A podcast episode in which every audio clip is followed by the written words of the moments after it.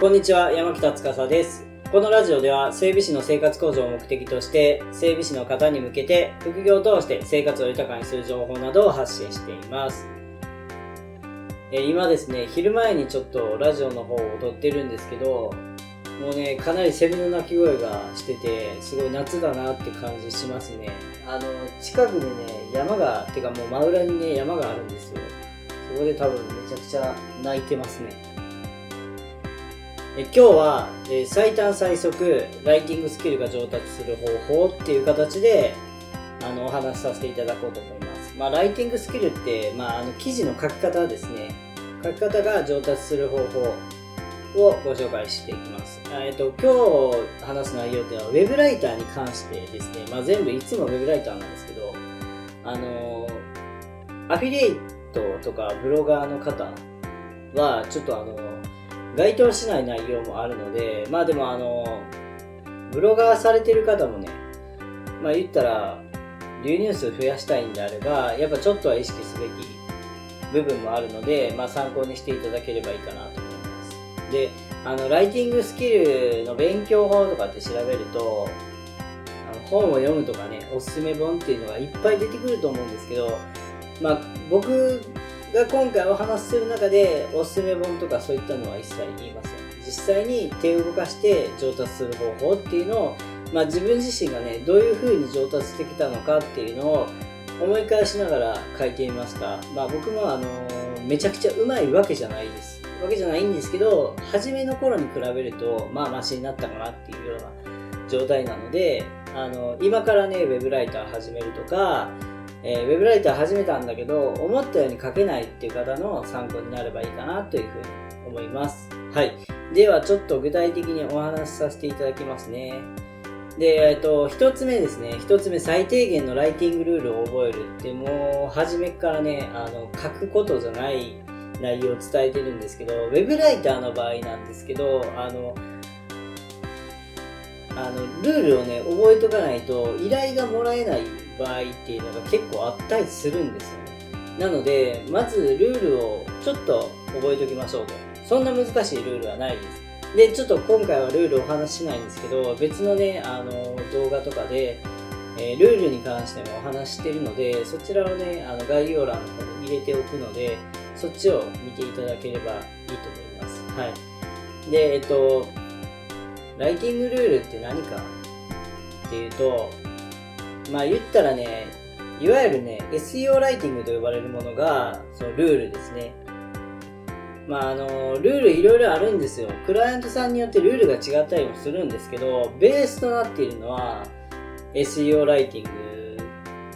と言われる書き方です。で、SEO ライティングって何かっていうと、まあ Google の表示に関するルールですね。あの、検索アルゴリズムとか言うんですけど、そういった、えー、ルールですね、に基づいて、えーもうライティングの、その、決まりに従って書きましょうねということです。まあ、えっと、その決まりに書い沿って書けばどうなるかっていうと、やっぱりあの上位表示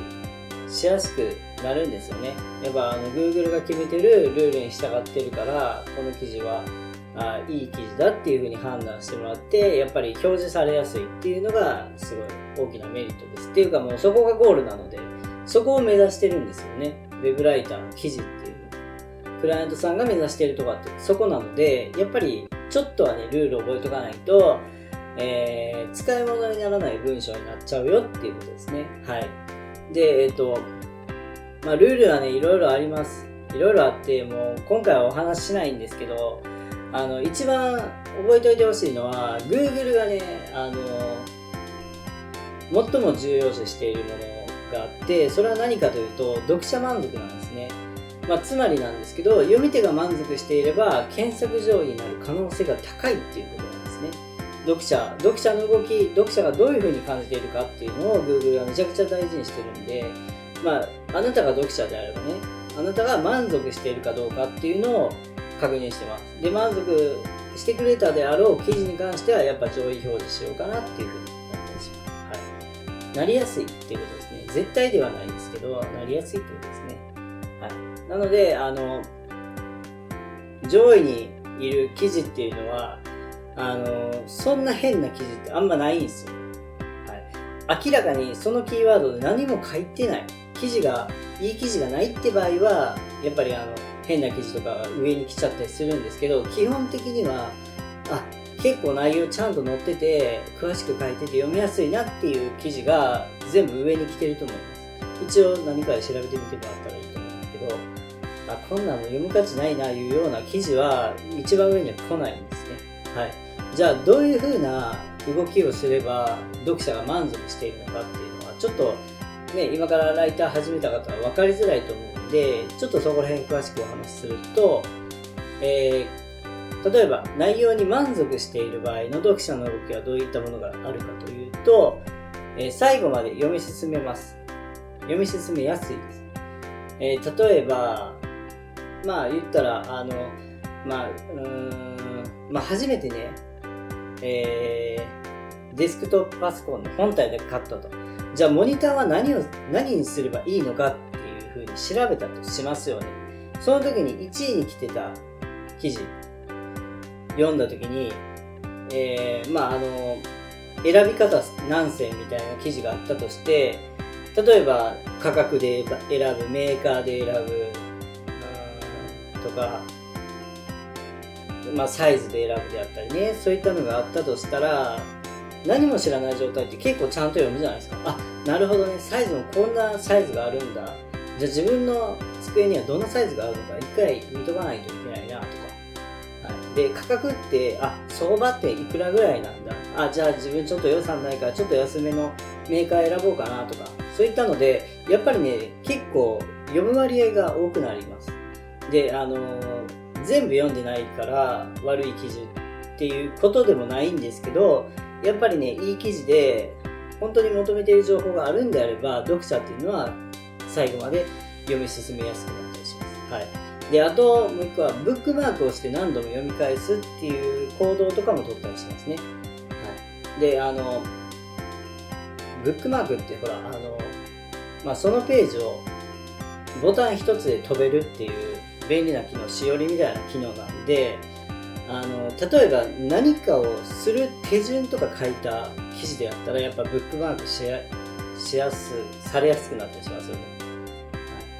まあ、た、た、例えばっかりで申し訳ないですけど、まあ、エンジンオイルの交換方法とかっていう手順を書いた記事があったとして、今まで車とか一切触ったことがない人が、じゃあ実際やろうかってなった時に、じゃあ一回読んで丸暗記できるかっていうと、そんなことないじゃないですか。やっぱちょっと読み返しながらやりたいじゃないですか。だから一回ブックマークをして実際に作業するって、あ、次は、えー、車一回上げるんだなと。あ、次はあのドレーンボルト外すんだなと。で、下に受けるんだなと。で、終わったら、あ、ガスケット変えとかなあかんねんな、みたいな感じで、あのー、やっぱブックマークをすることによって何度も何度も見えるんで、えっと、その情報が欲しい時にすぐ表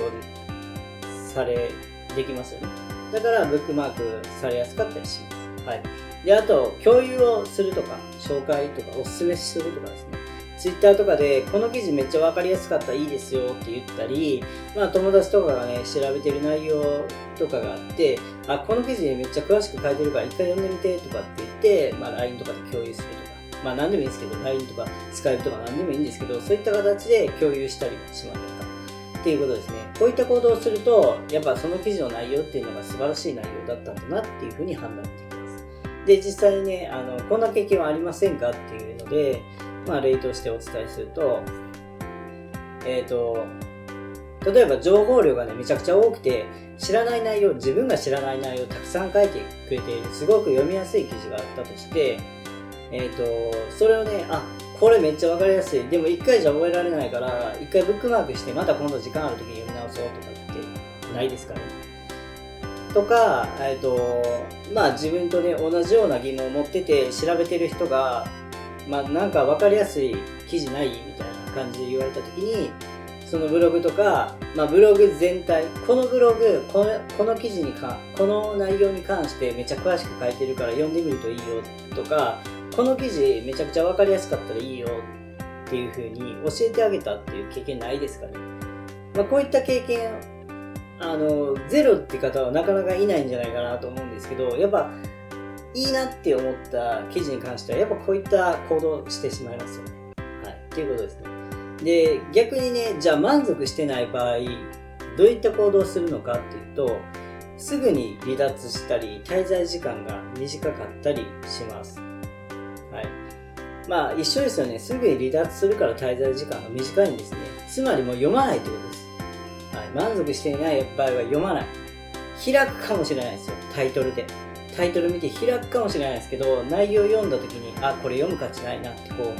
う、もうすぐあのブラウザバックのボタンとか押しちゃったりします。で、まあ、こんな経験ありませんかっていうことをお話しすると、まあ、あのかなりね詳しい内容を書いているんですけど専門用語ばっかりで理解できる気がせずほとんど読まずに戻るボタンを押したとか、えー、求めてる情報が書いてありそうなタイトルだったのに読んでみると内容が薄すぎて意味がなかった、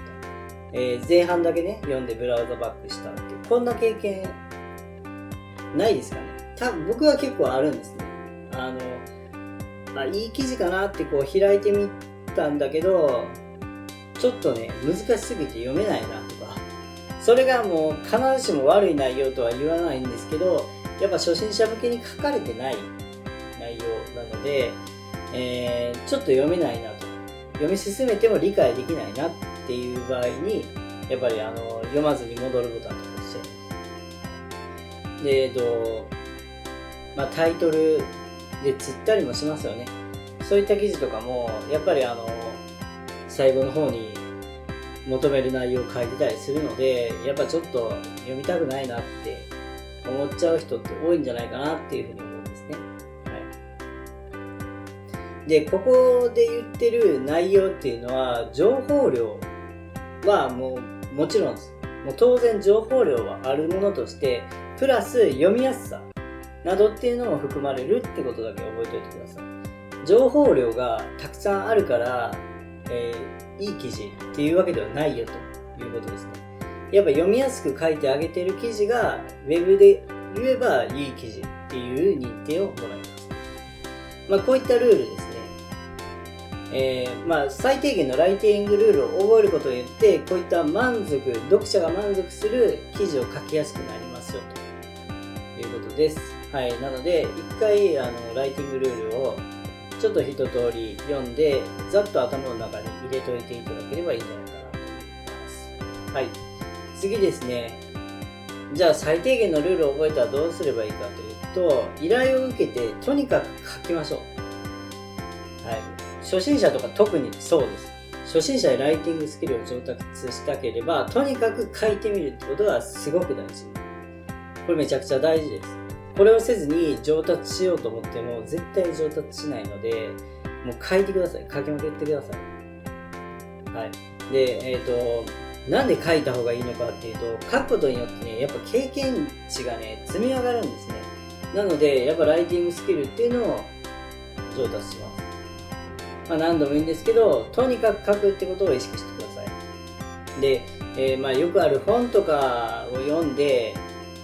まああの知識を貯めて書き方の知識を貯めましょうねっていうのがあるんですけど僕はもうそこは最低限のライティングルールだけあの本とかまあ本読まなくても全然あのネットに書いてるんでネットでざっと調べて、えー、覚えとくっていうので十分だと思います、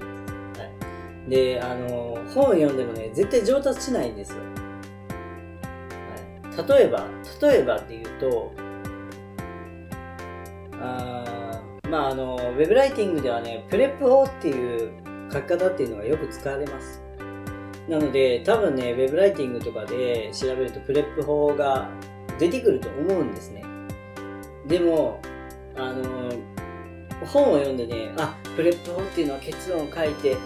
理由を書いて例を出してもう一回結論を言うんだなっていうふうに知っててもじゃあ書こうってなった時そんなうまく書けるもんじゃないんです。本当に。まあ、うん、やっぱ書くことによって、あの、こういう風に書けばいいんだなっていうのを、経験とか自分の失敗が蓄積されることで上手くなるので、ルールだけ知っててもね、実際はね、まあ、語尾が連続したり、一文がめっちゃ長かったりして、PREP 法はできてるかもしれないんですけど、他のところは全然できてない文章になりますよ、ということなんですね。まあ、とにかくね、インプットよりアウトプットをね、優先させてください。僕がね、最低限のルールっていうのは PREP 法じゃないですからね。一個言うと。まあプレ、 PREP 法なんですけど、 PREP 法も含まれるんですけど、それ以前のルールを覚えておいてくださいっていうことをお伝えしています。はい。まあ、いい書き方、いい書き方っていう、あのー、動画を出すので、それを見ていただければ、もう最低限、ほんと最低限のことだけ言ってるんで、それさえ覚えておけば、初心者の私は大丈夫です。はい。うん。どれだけね、事前情報にね、詳しくなってもね、基礎ができてなければ結局一緒なんですよ。プレップ法知ってる、一記事も書いたことのない人と、えー、プレップ4なんか知らないけど、とにかく記事いっぱい書いた人だ、が2人いるとすれば、僕はとにかく記事を書いた人の方がライティングスキルは上だっていうふうに思います。まあそんな感じですね。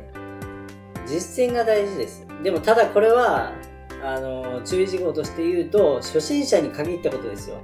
あの、中級者とかになっても、とりあえず書いたら、あの、レベルアップするわとか、そういうことじゃないです。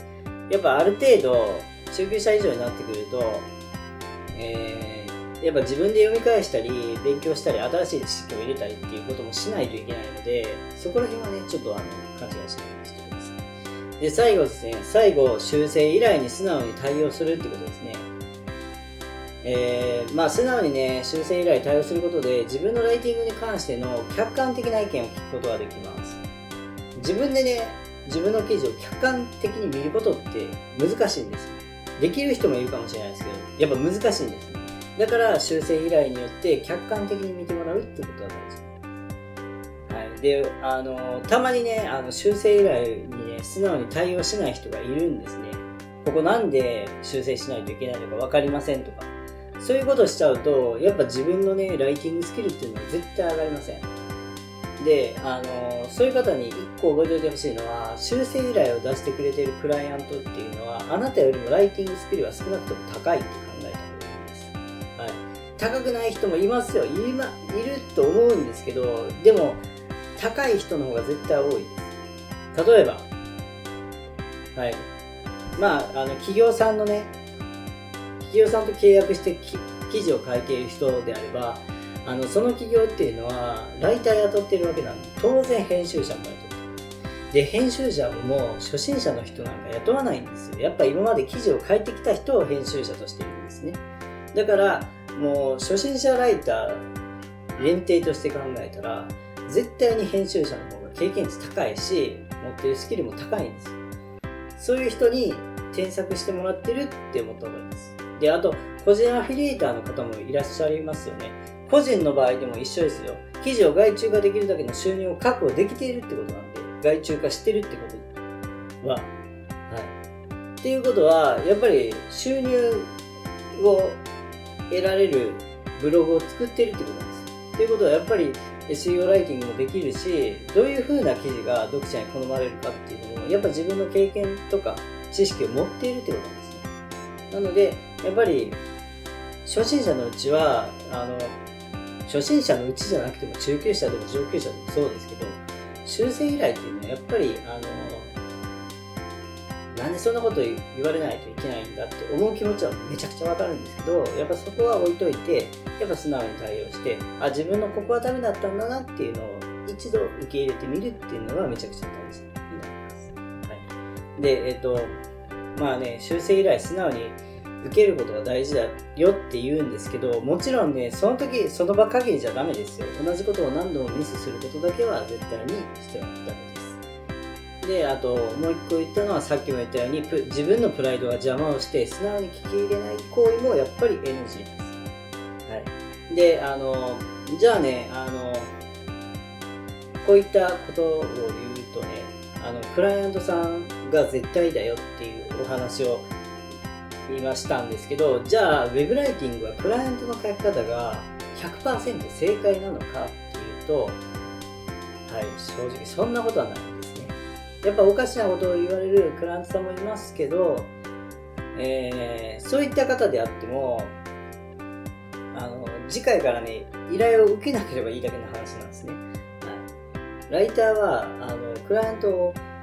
さんを教育する人間ではないので、あの、そこで嫌だなと思ったら、えー、もう依頼を受けなければいいです。で、えー、そのクライアントさんがめちゃくちゃいい方で、今後も長く続けたいっていうのであれば、提案してみてください。あの、Google のアルゴリズムでね、こういったのが、あの、いいとされてるんですけど、今回修正依頼をいただいた方法は、その、まあ、Google が良しとしている方法とは真逆の方法なんですけど、こういう風に修正、こういうこのあの言われた修正じゃなくて、こういう風に書いてみたらどうですかみたいな感じで提案してください。その時に、その、人の意見を聞き入れてくれるクライアントさんだったら、あ、確かにそうですね。じゃあ、あなたの方法でいいですよっていう風にもつながりますし、やっぱりそこで提案して、それでやっぱり結果が出たらね、あなたの信用もね、かなり上がるんですね。ということは、やっぱり仕事がやりやすくなるんです。なので、あの、反発するんじゃなくて、提案してみるとか、もう仕事しないとか、あの、あなたが間違っているんであれば、素直に受け入れるっていうのをしてください。反発するよりもね、受け入れた方が自分のスキルアップにつながりやすいんですよ。絶対得なんですよ。自分も得なんですよ。で、下手、変にストレスに溜めなくてもいいんで、はい、そういうことをね、意識していただければいいんじゃないかなと思います。はい。こんな感じですね、僕が思うライティングスキルが上達する方法、最短で上達する方法はこんな感じです。えー、最後にもう一回言います。一つ目、えー、最低限のライティングルールを覚えること。これは本当に最低限です。まあ一文短くするとか、結論を初めに書くとか、そういったことですね。で、次に、あの、最低、最低のルールを覚えたら、依頼を受けてとにかく書く。もうごちゃごちゃ考えずに書いてみるってことを意識してください。で、最後に、えー、修正依頼に素直に対応する。言ったらクライアントさんが添削してくれてるって思った方がいいです。はい。そこ、その3つをね、意識してもらったら、本当にね、最短でね、ライティングスキル上がると思います。本当に素直にやってて、同じミスをしないってことを意識すれば。はい。なので、まあ、僕が最短でできたかって言ったら、そんなことはないんですけど、やっぱりね、あの、そういったことをしながら、うまくなったっていうのは間違いないので、そこをね、ちょっと意識していただければいいんじゃないかなというふうに思います。最後まで聞いていただきありがとうございます。定期的にラジオ更新していきますので、興味があればぜひまた聞いていただければ嬉しいです。それでは今日もありがとうございました。